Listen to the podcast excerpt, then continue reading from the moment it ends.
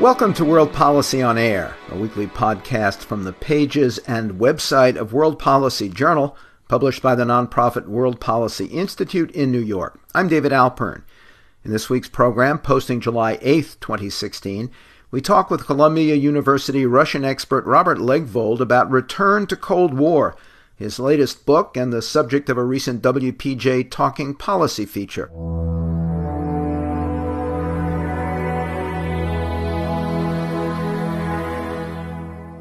You're listening to World Policy on Air. Now, this.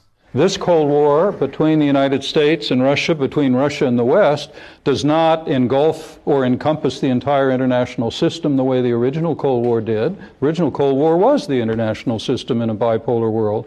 It's no longer driven by the same kind of basic ideological animus that represents competition between two economic and political systems as before.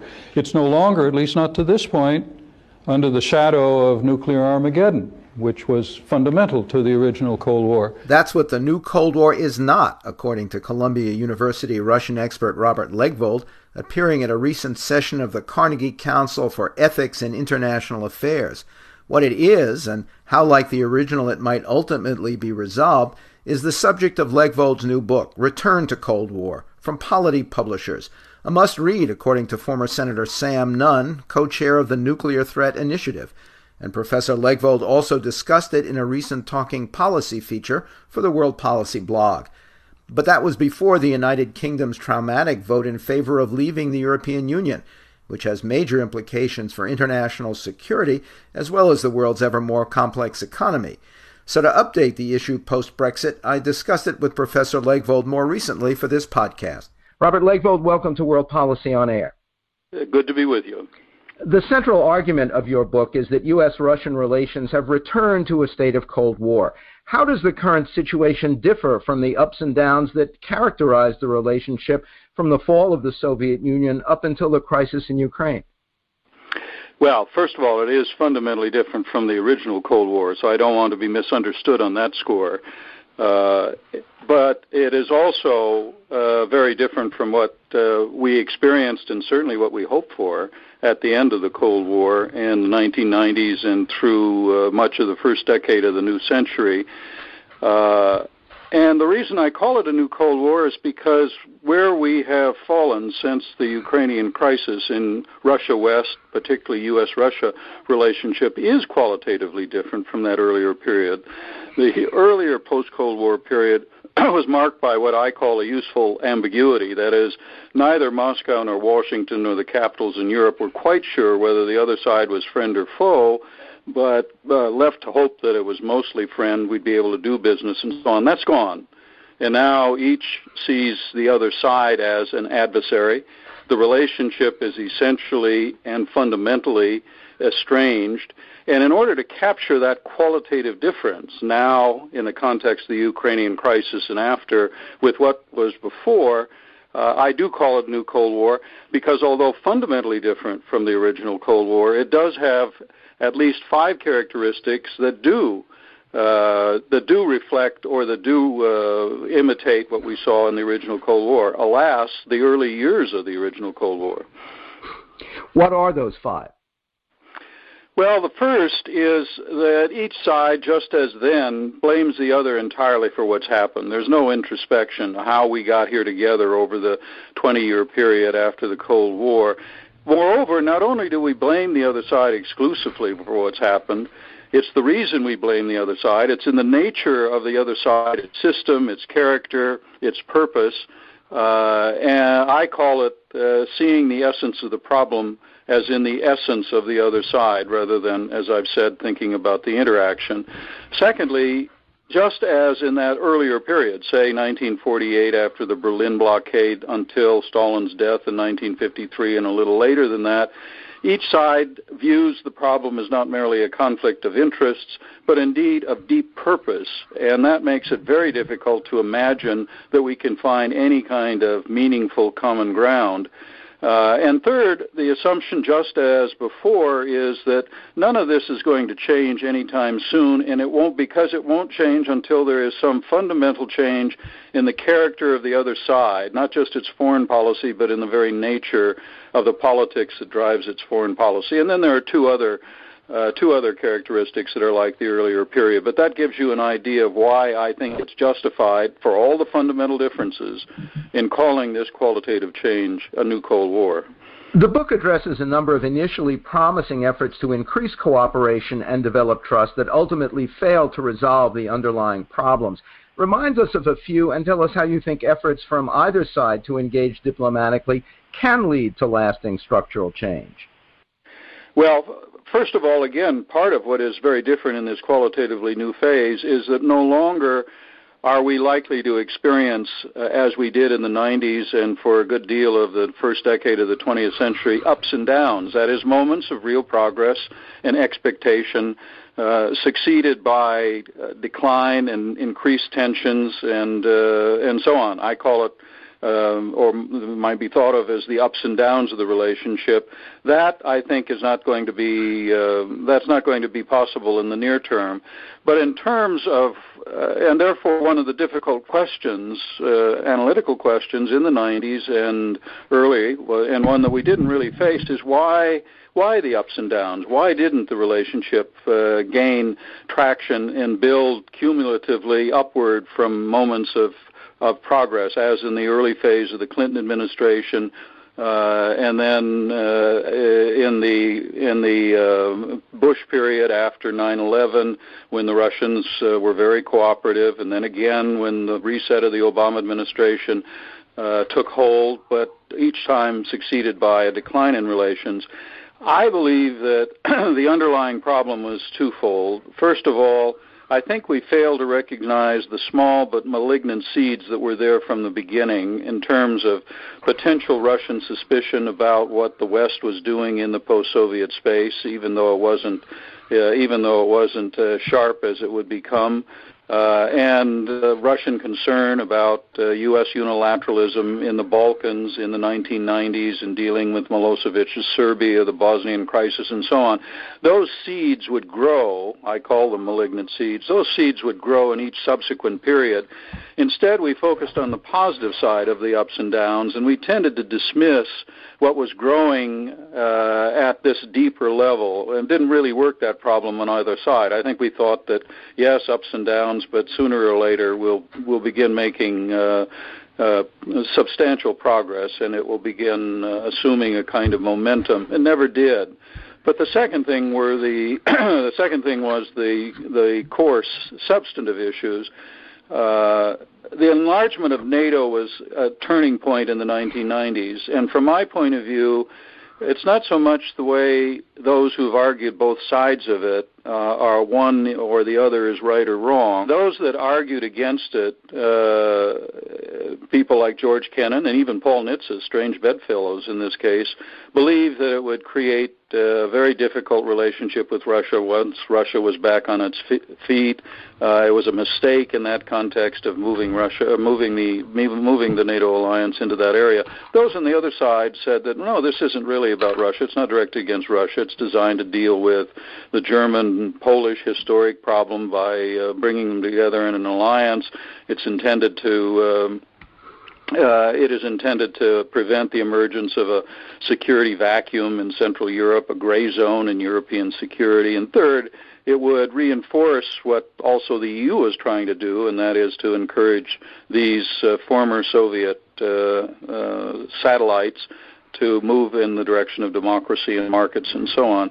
Uh, and at one level, both sides were right. But what we were not doing in that circumstance, and it parallels not dealing with what I call these malignant seeds, was building what we said we wanted to build in the Charter of Paris for New Europe in 1990, and we'd continue to say that at heads of states meeting of the OSCE for the next uh, 15 years, indeed down to 2010, and that is an inclusive Euro Atlantic security community that stretched from Vancouver to Vladivostok, meaning a European security system that would not simply be transatlantic and including now some of the East Europeans, but excluding the rest of the post Soviet region and Russia but that would include those areas and that would have a common agenda. We all said, national leaders said we were committed to that. We never worked that problem very hard. It was, in some cases, uh, too hard, especially at a time when uh, we were beginning to uh, avert our attention from Russia, now weak and uh, no longer the preoccupation that it had been before. That was very short sighted.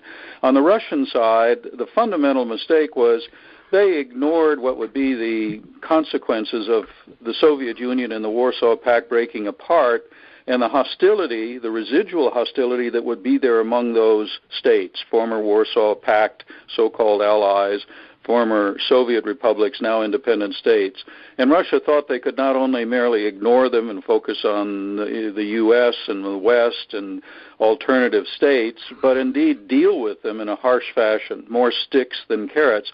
They really should, from the beginning, have said, how could we create a relationship with these now new neighbors that would be more constructive, where they would not be uh, protagonists and uh, and violently eager to join NATO and uh, and align against Russia and so on. So Russia never worked the problem that it should have right from the start. Even if some critics disagree with your argument that U.S. Russian relations are again in a Cold War, you also make the point that calling the current status a return to Cold War might make both sides weigh the full consequences of the deterioration. Uh, beyond slightly terrifying terminology, what else will it take for both countries to recognize the extent of the dangers you present and prioritize this relationship, and perhaps change their approach?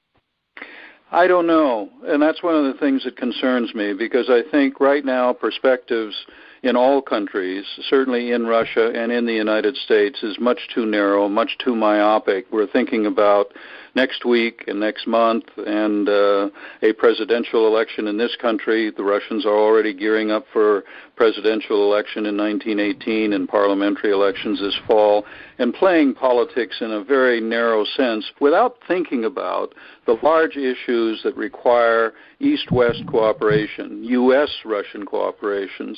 They include what I believe is an increasingly complex and dangerous multipolar nuclear world. We've been focusing on nonproliferation, the Irans, the North Koreas, but we've lost sight of some very disturbing trends that are underway among the nine countries that have nuclear weapons. And not only are the United States and Russia two countries with 92% of those weapons not ex- exercising leadership in dealing with these new challenges, they are essentially presiding over the the uh, uh, the collapse or the disintegration of the rather patchwork arms control regime that we did build, both unconventional and strategic arms, over the last 40 years. The only thing we have left is the New START agreement. That expires in 2021, and there has been no, unlike in the past with agreements, there has been no willingness or attempt on the part of Washington or Moscow to begin negotiating what follows after that. So uh, not only are we not meeting a challenge, we are weakening what little what little guarantees or little what few safeguards that we had in dealing with the past. Same thing is true on other large issues like the implications of climate change, where Russia, the United States are two of the four world's largest greenhouse gas emitters. The United States, China, and Russia are going to have to take a lead if we're going to make progress in this area.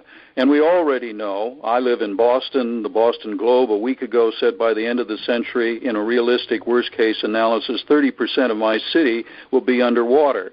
That's going to produce resource conflicts, including migration flows that'll be far worse than anything we've seen out of the Syrian crisis. And we need U.S., China, Russian leadership, not the least Russia, because the U.S. and Russia role comes together in the Arctic, which also will be fundamentally important not only in terms of climate change and environment generally, but in terms of uh, energy relations, because this is the new great frontier in that area. And above all else, if you think about what will be the firebox of tension and difficulty in the future, it will be the Eurasian core and everything around it, the concentric circles around it. We've seen it with instability in the post-Soviet region. We have it in the Ukrainian crisis. We have it to the south in Afghanistan and Iran. We have it in now Syria and the Middle East. We have it potentially in the Far East and the Korean Peninsula and so on. And if any country is important to us, in dealing with that, if you will, firebox or core or crucible of instability in the Euro-Asian, Euro-Asian core, it is Russia. And we need U.S.-Russian cooperation in dealing with these issues. And I could go on. All of that, all of that is simply uh, missing from the perspective of any significant voice, including national leaders, never mind those that would be national leaders in the U.S. presidential election. Uh, something you brought up a number of times in the book was the potential need for a figure like Mikhail Gorbachev who would take a major first step and then for the other side to reciprocate. How important is the personality of the leader? How much of, of the current problem is really Putin himself? Well, first of all, in extending the point I was just making, among the sad, virtually tragic aspects of the current situation, that is, where neither side has much perspective, much willingness to think about the large challenges that are being neglected that require U.S. Russia cooperation. Uh, there is also simply no Gorbachev, uh, and there won't be one soon. That is, somebody who's willing to make fundamental changes uh, above all in his own country's approach and policy.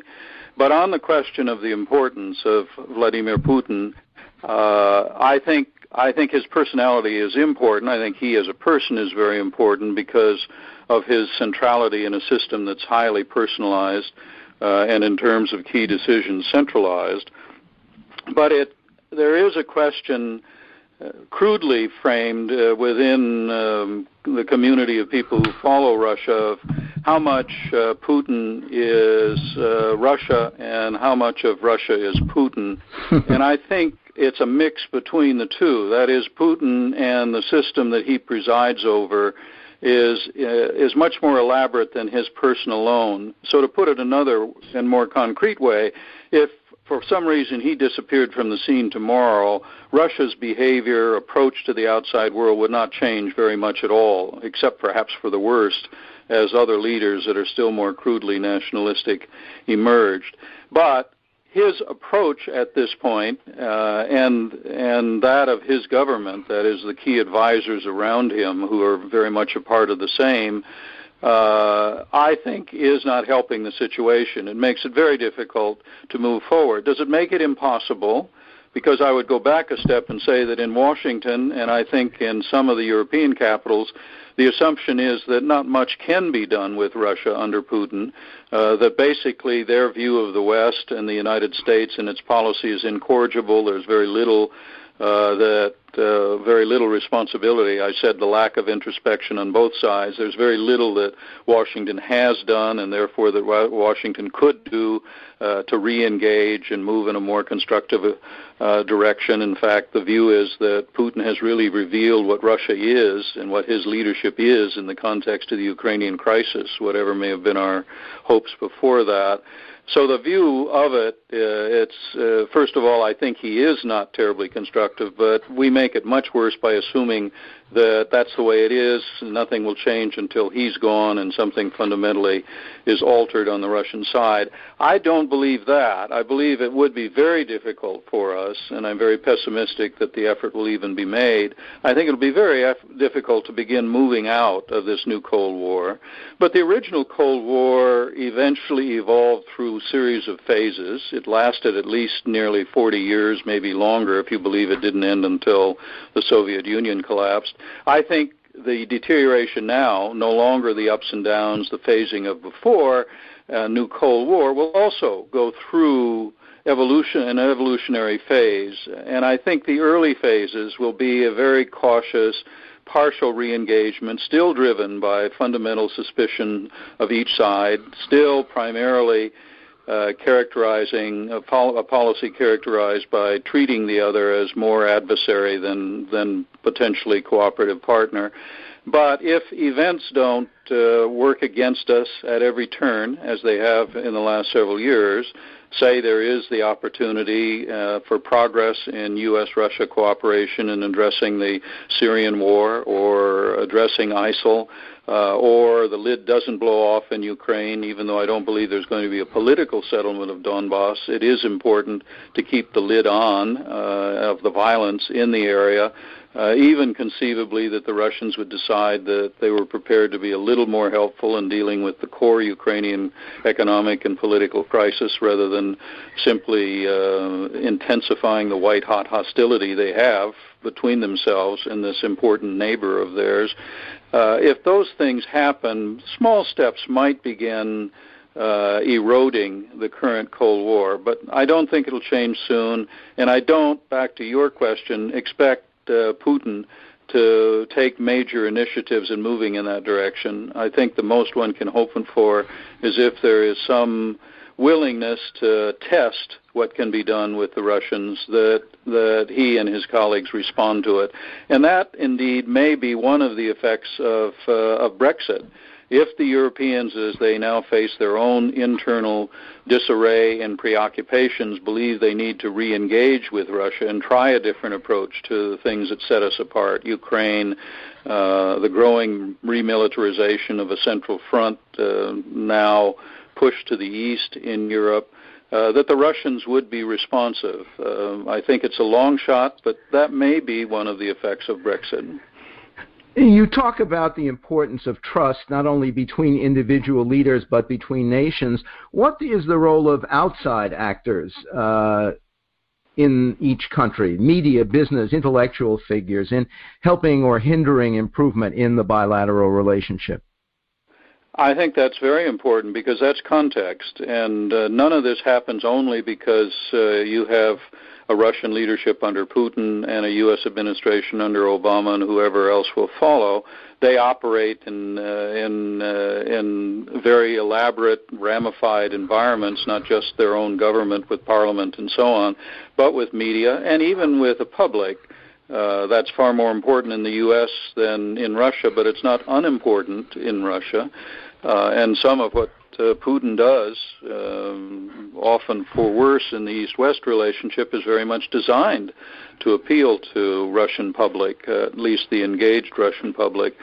Uh, and the problem here, again, back to why I say this qualitative change is a new Cold War.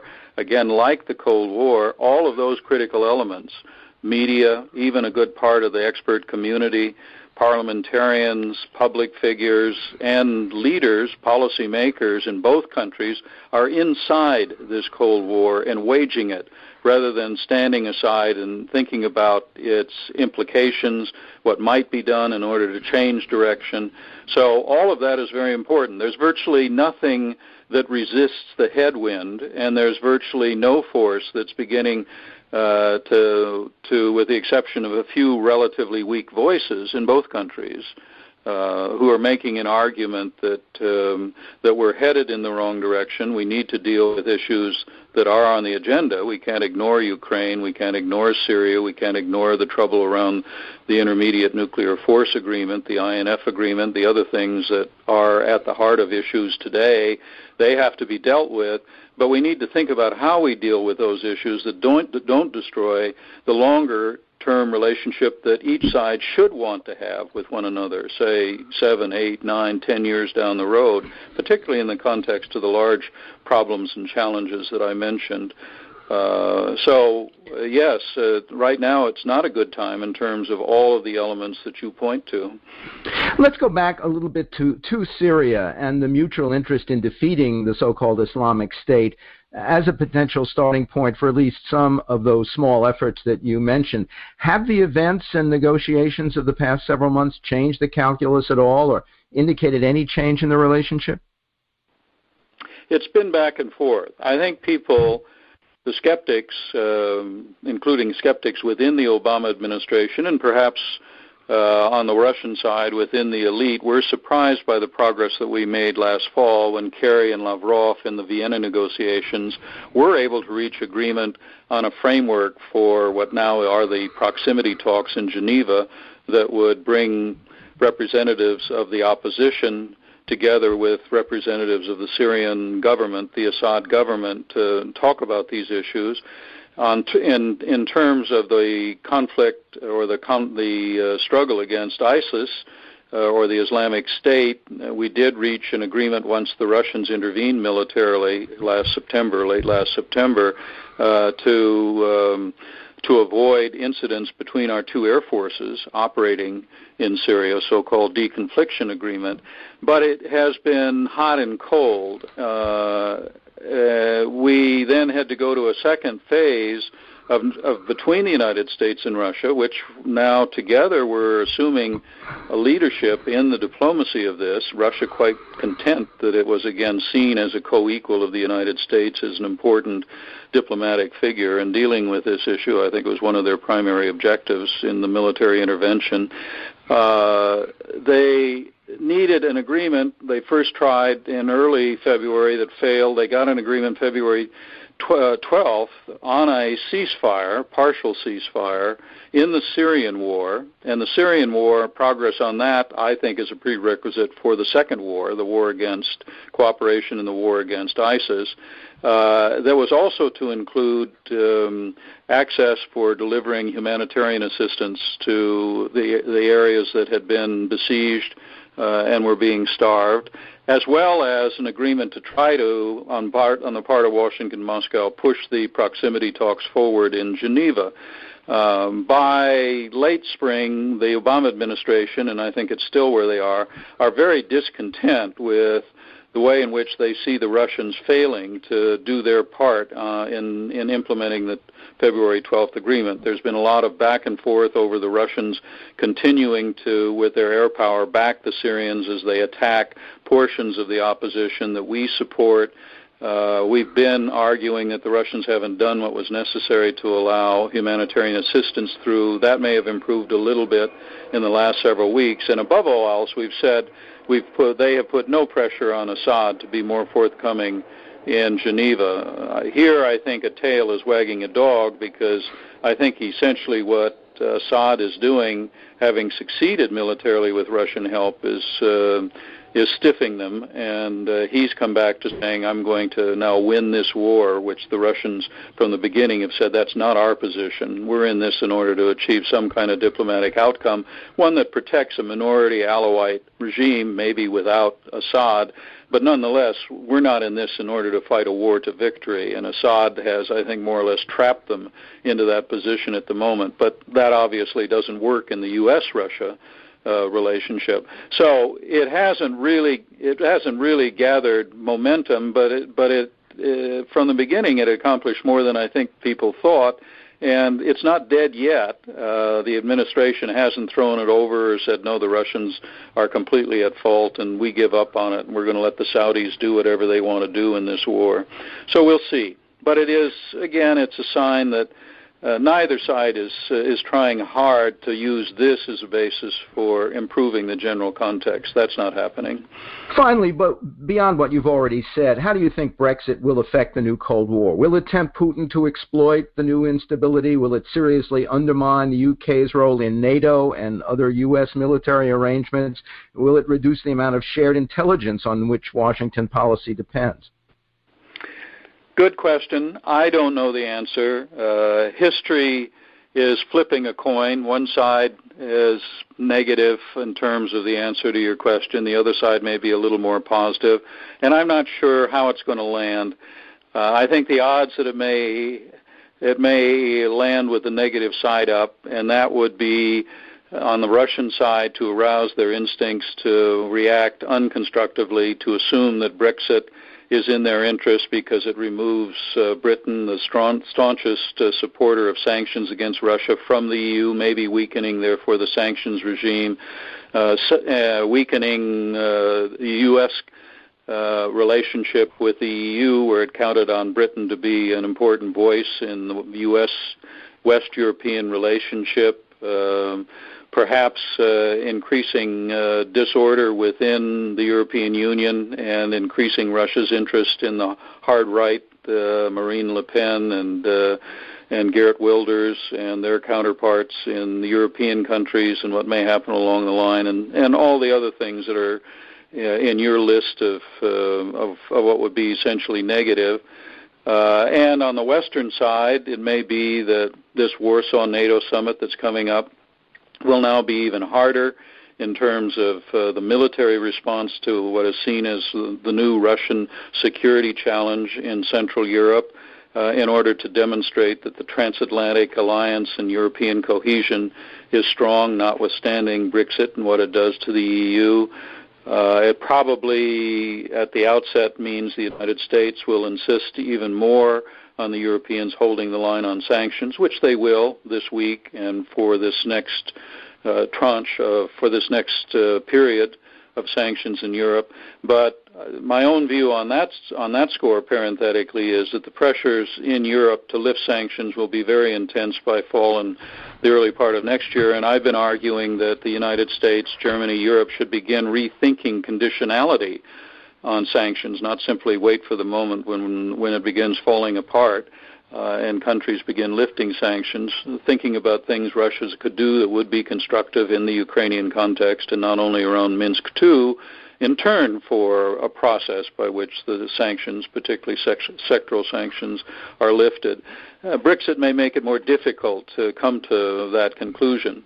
But if the longer odds are the coin lands on the positive side up, it could be, as I said earlier, that Europe will say, because there is some sentiment. Uh, this is this is clearly the desire of the German Foreign Minister Steinmeier. It's the rumblings within the Assemblée Nationale of France. It is within portions of the Italian government, regional and otherwise, that Europe needs to re-engage Russia on a much more substantial basis uh, begin thinking of ways and a basis by which they can move away from sanctions. I think that also means, although I don't believe the Europeans, even those that would argue for this course, have thought through the specifics of how they would try a, a somewhat different approach to the Ukrainian problem between Russia and the West. That has to be addressed. Uh, and some of the other issues that remain, including energy, oil and gas, when it comes to the EU and Russia and so on. Uh, but I think it's possible that there will be, if the coin lands with a positive side up, some greater positive movement in that direction. But coming back to your original question, right now, I certainly wouldn't pay, uh, wager any of my retirement account on knowing what the effect of Brexit is going to be. Professor Legvold, thank you. You're welcome. Robert Legvold is Marshall D. Shulman Professor Emeritus in the Department of Political Science at Columbia University. His recent book is Return to Cold War from Polity Publishers, which he also discussed in a June 17th Talking Policy feature for the World Policy blog.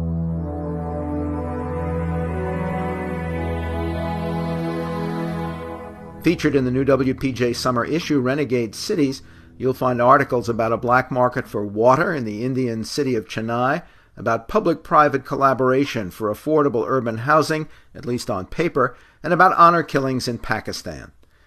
World Policy on Air is a production of World Policy Journal at the nonprofit World Policy Institute in New York.